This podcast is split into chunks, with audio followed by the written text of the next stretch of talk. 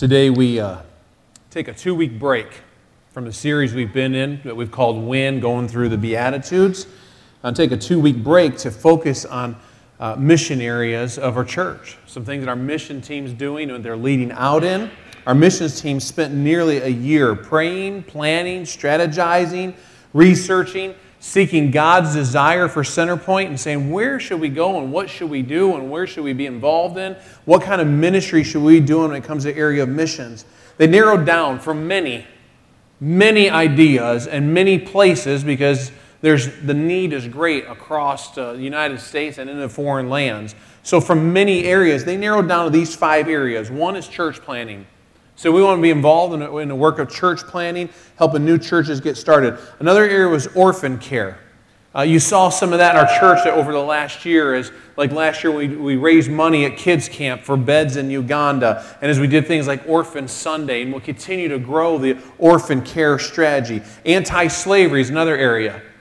Again, some of that's just education, but part of that you saw that with fair trade chocolate being part of our trunk, treat, trunk, trunk or treat this last year. Uh, there's been some movie showings just introducing us little by little. What's this anti slavery thing that's going on?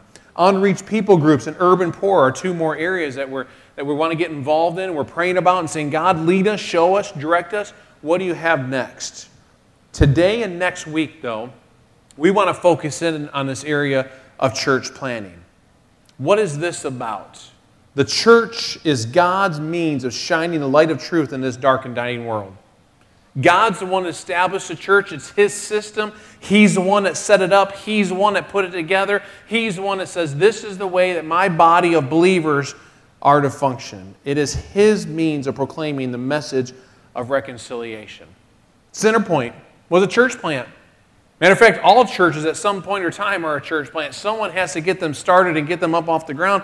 But Centerpoint was a church plant by the Bluegrass Christian Men's Fellowship. This organization that is supported by churches here in central Kentucky, by the Christian churches, back in uh, around 2000, said, hey, it's time, time to start focusing on the northwest side of Lexington. And so they bought the acreage that we sit on today. At that time, there was 18 acres. We sold a little bit off and now sit on 16 acres. I was hired and began working toward planting the church in January of 2004. Spent that year, most of that year, gathering, and, and, people started gathering with us during the summertime. We started meeting in a garage, and some of you have heard the stories where it was a stinky, oily garage, and we had light candles and incense trying to get the smells out before we had our meetings. But little by little, we started gathering people and saying, hey, we want to get this church off the ground. And so people started jumping in and, and saying, I want to help, I want to be involved. And November 7, 2004, Centerpoint was birthed at Meadowthorpe Elementary School. How many people here have kids that go to Meadowthorpe Elementary School? Nobody in this room right now? Just there's one. We got one. There used to be um, used to be some more, but Meadowthorpe Elementary School. We used their gymnasium we used their cafeteria, and that's where we had church for six years. And that's where the church gathered until we moved into this facility in the fall of 2010, October of 2010, and been here ever since. But it was about 10 plus years ago we are planted. We were a church plant. We've been part of planting churches in our existence. Some were more involved with, and some not so involved. We supported Eric and Kate Ferguson, who were part of a church plant in Milwaukee, Wisconsin, a very uh, unchurched area, mostly just, um, just, just very few amount of churches, and they went up there and helped get that church going. We, we've loaned out our trailer and our portable, portable equipment that we use. We, we would load and unload uh, every week, all of our equipment and all of our stuff. And we've loaned that out uh, to Momentum Christian Church here in Lexington, another BCMF church plant, and said, hey, instead of you going to rebuy this stuff, you use it. So now you can do the loading and the unloading uh, of stuff. We've given away some of the stuff. Some of the big black boxes that we have, we've given away over half of them to a church plant in Ohio. Try and get off the ground. We said, come, get these boxes. You can use them and use them now in your ministry. Church planting has been part of us, and it needs to be even more. And we want to be in the body of Centerpoint. I, I believe, I believe this world needs more churches. I, I, believe this world is a desperate need of more churches. Now, you may think or wonder, now, hold on a minute, preacher. Are, are there commands in scriptures to plant churches? And you may say, I'm not sure it does because I don't know of a scripture that says, go and plant churches. And quite honestly, I've kind of searched the scriptures and I can't find one that tells me, says, go and start churches. The Great Commission, though, says, go and make disciples.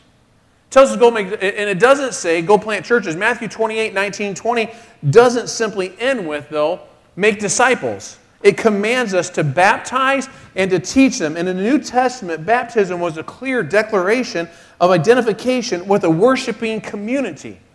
And we see in the book of Acts when 3,000 people came to the Lord, what they started doing in Acts 2:42. It says those who accepted his message were baptized, and about 3,000 were added to their number that day. What were these believing and baptized people added to? What were they added to? They were added to the church. They were added to the church, not to a building, not to a specific location, but added to the church, which is a body of believers in Jesus Christ. These conversions didn't result in individual believers floating through life on their own. It wasn't like, oh, now I believe in Jesus Christ, and now I'm going to just float and go do that all by myself, because Acts 2.42 also says they devoted themselves to the apostles' teaching and to fellowship and breaking of bread and to prayer. That's the church. Come to know Jesus Christ as Lord and Savior mastered their life, come moved our life of, of darkness into a life of light. And what did they do? They got together and they heard more of the teaching. They got together and they fellowship in Jesus' name. They broke bread together, which remembered Jesus and his death, his burial, and resurrection, and they stayed committed to prayer. The fulfillment of the Great Commission is tied directly to the formation of new churches. And we must be focused and be involved in it as a church. Wherever the gospel is spread, the natural result then should be the assembly of believers into new congregations. Now, in America, we're used to the new congregations mostly meeting in buildings or meeting in a school, maybe, or maybe some are movie, meeting in a movie theater or maybe a rented facility. But in some foreign lands, like in India, they get together, new Christians, and say, hey, there's a shade tree. Let's meet underneath that. We'll meet there every single week, and they have a church underneath the tree. Or they say, hey, let's just meet over here, this little bit of a, of a lean to where there's some shade, and we'll get out of there. And that now becomes where our church will gather. This principle of church planting is illustrated in the storyline of the book of Acts. If you read through the book of Acts, you see church planting. Jesus authorizes his apostles to plant the first church in Jerusalem to be a base of global missions after they filled with the Holy Spirit at Pentecost. And then in Acts 8, Philip preaches the gospel effectively during the persecution and scattered the Jerusalem church in Samaria. And Philip had been previously affirmed by both the church as a, as a whole and as its seniors leaders. And you move on to Acts 9. Saul, who then becomes Paul, the greatest missionary the world has ever known, is converted from someone who persecuted the church to someone who has now planted many churches as he's called to establish the church across the region. In Acts 11, the church at Antioch takes shape. Born out of the Jerusalem persecution, a man named Barnabas was sent to Jerusalem church to authenticate and lead this new church. He brought Paul, and together they formed a dynamic duo that planted churches all over the place. And the gospel spread. As you read through the book of Acts and you read about the three very distinct missionary journeys that Paul went on and Barnabas was part of, most of those journeys, as they went along, they went and they would establish a church, they would get a congregation going, they would establish elders, local leadership, and they'd move on and get another church started. And then periodically go back and visit those churches for encouragement and guidance and, and keep them moving along in the right direction. Churches are the organic product of the gospel at work. And that is not by happenstance. It's all part of God's grand design. It's how God set it up. The church is God's plan to extend the gospel of grace to the world. It's His plan A, and there is no plan B. Jesus said, I will build my church, and the gates of Hades will not destroy it or stop it. And that's the work that God is doing. And I want to be part of what God is doing. Do you not want to do the same? I want to be where He's going. I want to be what He's telling us to be part of. Uh, nothing else. Not crusades, not radio broadcasts, not campus ministries, not mercy endeavors, not educational institutions or cultural renewal programs will have the consistent redemptive impact of the church. And so I believe that we need churches and must continually plant more churches. Let's take a little history walk. Why new churches? In 1820, there was one church for every 875 Americans in 1820. In the eyes of many Protestants, this was not nearly sufficient. So from 1860 to 1900, church planting boomed. They looked at it and said, hold on a minute. One church for every 875 people? That's not enough churches. And so the leaders and the Christians at that time, 1860, said, let's get this going more and let's get more churches planted. And so the population continued to grow, obviously. But by the turn of the century, there was one church for every 430 Americans. For every 430 Americans. At that time, nearly one third of all congregations in the U.S. were less than 25 years old. So there's a whole bunch of young churches but there was one for every 430. These young churches reached people's lives and affected a shift in the religious landscape. Now, the percentage of the country's population involved in the life of the church and identifying themselves as religious adherents rose steadily from a 17% involvement in 1776 all the way to 53% involvement in 1916. Can you imagine that? In 1916, over half of the American population were actively involved in a church. Let that sink in for a moment. Over half, more than half of Americans on Sundays said, We're getting up. Now, farming industry, so many got up very early, did their farming chores and did their farming work, and then they went off and said, Now we'll go gather together for church. What has happened over the last 100 years, though? How did we go from 53% of Americans being churchgoers to the disgrace that we face today. I mean, now less than 18% of Americans go to church on any given weekend. We've gone back to 1776. We've gone. In a 100 year span, we've gone from half the country being involved in a Bible believing, faith based church, Christ centered church, to now less than 18%. Could it, be, could it be that our churches become old and stale? Could it be our churches lost zeal and vision, and creation of new healthy, healthy churches? I'm not sure of all the reasons. Culture war, sin, obviously. Church historians have noted that after World War I, church planting in the U.S. plummeted. Towns across the country had their church and felt no need for additional ones. Turf wars began. There was resistance from older congregations to any new churches beginning in quote unquote their neighborhood and said, How can a church start across the street? How can they start in my neighborhood? How could that possibly happen? And unfortunately, a vast number of congregations peaked in size in the first 25 years. They either remained that size or slowly began to shrink. So as time passed, the American population could continue to grow while church planting came to a stall. What should be our attitude, church, if there's a new Christ believing Bible centered church that come and said, We're going to plant it right across the street from Center Point? Our attitude should be praise God. Our attitude should be welcome. Let's be neighbors and figure out how to do this thing together. That's why you can drive up and down Tates Creek Road and there's about four or five really big churches within like a short little distance. Because there's enough people in our community to reach. And there's enough people in communities across this world to reach. What needs to happen now? New churches need to be planted across the U.S. And there is now a move of God where churches are getting planted. Timothy Keller put it succinctly the vigorous continual planting of new congregations is the single most crucial strategy for the numerical growth of the body of Christ and the continual corporate renewal and revival of existing churches. It makes sense when you think about it. I mean, new churches best reach new generations and new residents and new peoples. McGavran and Hunter have demonstrated through dozens of studies that the average new church gains 60 to 80% of its new members from people who are not attending any church prior. Whereas churches over 10 to 15 years of age gain uh, only about 10 to 15%. So as a church gets older, its tendency is to not reach as many people. Typically. Not always true, but typically. Research has shown that churches that are fewer than 100 people in size grow twice as fast proportion than churches with 100 to 200 people. Uh, that would suggest that our country could be reached better if our strategy was planting a lot, lot of smaller churches than having fewer largest churches. There are some churches that have mindsets that says when our church reaches 500, we send out 200. Or when our church reaches 1,000, we send out 250. We send people out to keep planting churches. It's time And it has been time for a resurgence of church planting in the U.S. Some may say, oh, we're not ready or we're not organized enough or won't work. There is such a thing as an ill conceived or a poorly planned church plant that is damaging its effects. It needs to be planned well.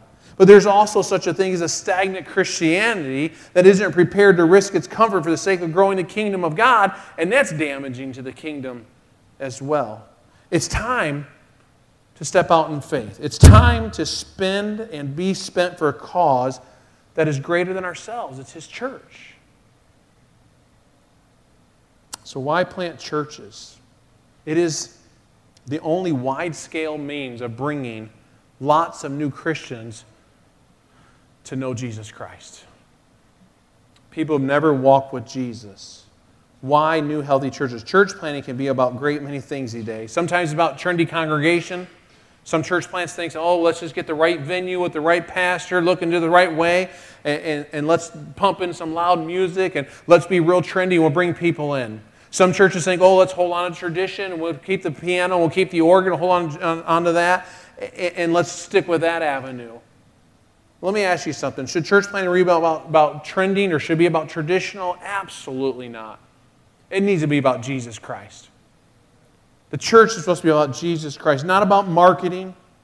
The big picture is all about Jesus. I would suggest that church planting shouldn't be about anything about Jesus and Jesus Christ alone.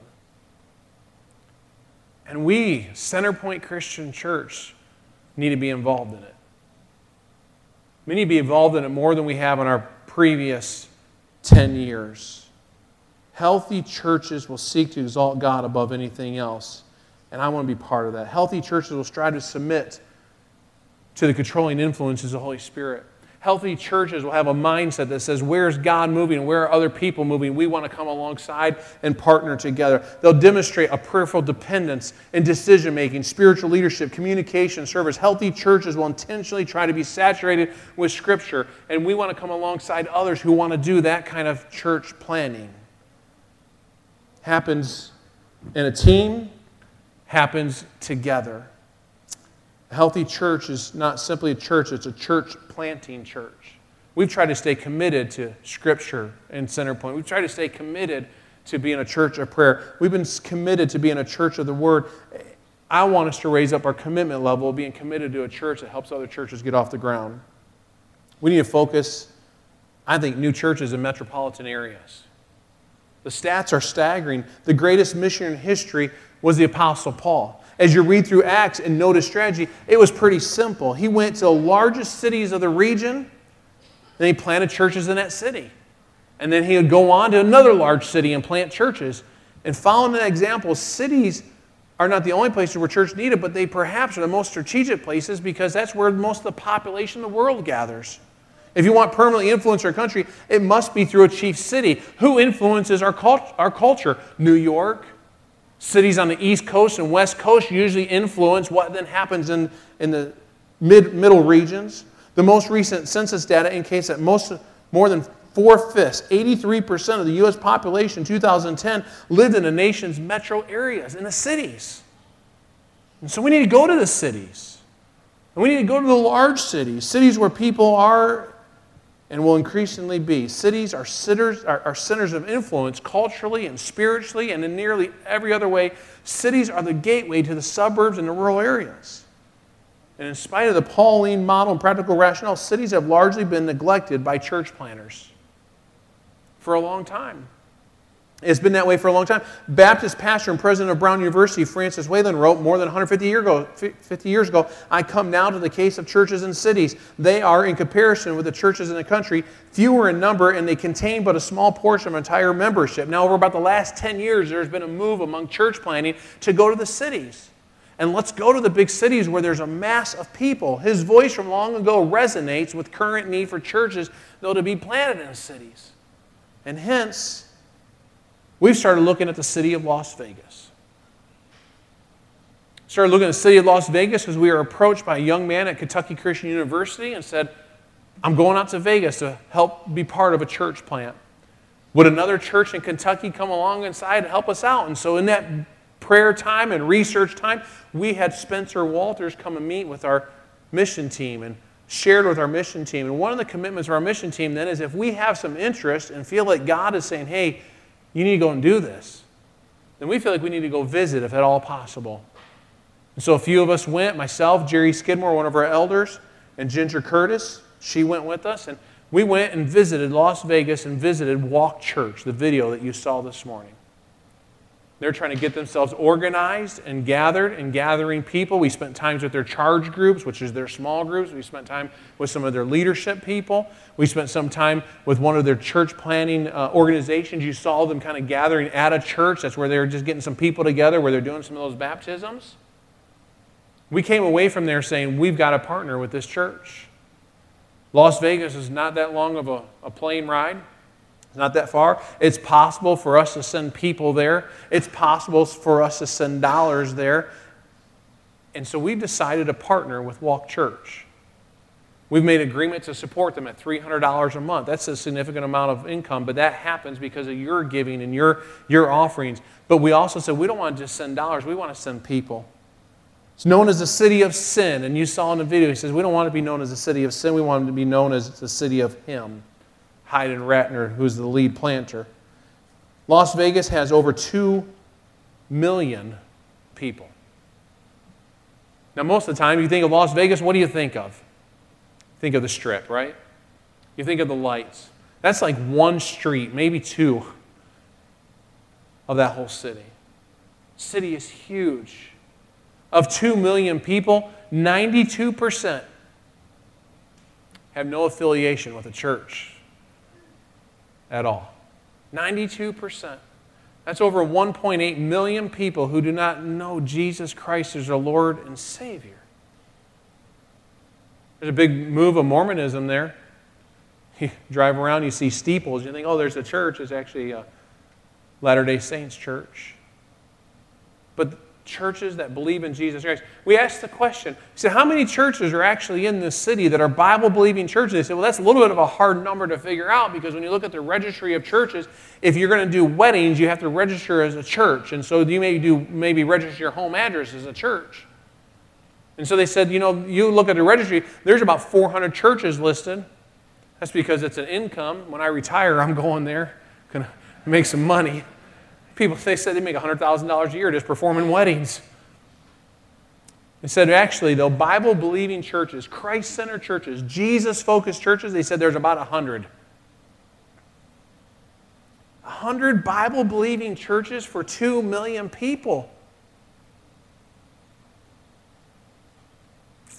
I would say that the need is great. I think we as a church have an opportunity to impact say, I think we could partner with Walk Church, and Lord willing, God bless them as they say, we want to do more. We could say, hey, let us help you do more. And we can kind of almost adopt a city away from home that's very attainable for us to get there and go and minister. And so we're praying for God's direction. Let, let me close with this thought. Here's, here's what we're going to do. Next week, I encourage you not to miss. Next week, the Walk Church team is going to be with us their lead minister and their associate minister, both their wives, and Hayden and Nina Ratner, who you saw in the video, have a newborn baby that's not even two months old. And they said, We're bringing him with us. And so their families are going to be here. And in the bulletin, you see there's some opportunity for some dessert nights on Sunday night and Tuesday night. I want to encourage you to come. You'll see some emails coming out. Come, bring your family, and just get a chance to meet them, interact with them, hang out with them. They'll be with us Sunday morning. Hayden's going to preach next week and share with you a little bit more in detail about why, why would a church in Kentucky want to help a church get off the ground in Vegas? And so there'll be some opportunities. Just follow your email. You'll see some of that get involved. But let me close with this thought. The Apostle Paul's drive, eh, which I believe should be our drive as individuals and as the church. Why would we be concerned about planting churches? Why be concerned about doing anything? Why be concerned about people who are without Jesus? Here's what Paul wrote he said, He is the one we proclaim in the book of Colossians, admonishing and teaching everyone with all wisdom so that we, that we may present everyone fully mature in Christ. To this end, I strenuously contend with all the energy Christ so powerfully works in me.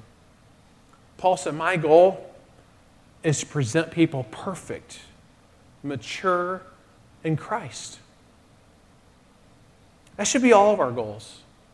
Our goal should be that I want to present my neighbor perfect in Christ. I want to my, present my kids mature in Christ. I want to make sure my wife grows mature in Christ. I want to make sure my husband grows mature in Christ. I want to make sure that the people I work with grow mature in Christ. I want to make sure that people who I don't even know, who I may never meet, would meet Jesus Christ so that one day they'll be presented mature and perfect in Christ. Why? Because they met Jesus Christ as their Lord and Savior. Would you pray with me? Heavenly Father, God, we just uh, we pause and ask for your help. Thinking about the world of, of, planting churches, looking at the Apostle Paul and seeing what he did, Lord, and the number of churches that he helped get off the ground and get them started so that the gospel message would spread. Lord, help us to have that kind of passion and desire. Lord, I want to pray very specifically for what's happening in Las Vegas with Walk Church and a few other churches in the area that have been planted here recently. God, there's a move of your spirit coming over that city. And Lord, we want to be part of that. Lord, we see your hand moving there. We see your Holy Spirit moving there, Lord, and we want to come alongside what you're already doing, Father, and we want to, we want to be part of that and, and help your gospel message, help the, the kingdom on earth come to the city of Vegas. So, God, would you guide us and direct and, and help? Give us ears to listen. Give us eyes to see your leading and give us obedient spirits. Lord, I pray for our time with the Walk Church leadership team as they come next week. Lord, we pray it's a time that honors you, and we pray, Lord, for a great partnership as we work together. Work together to bring the name of Jesus to the city of Vegas. Lord, it's in your Son's name we pray. Amen.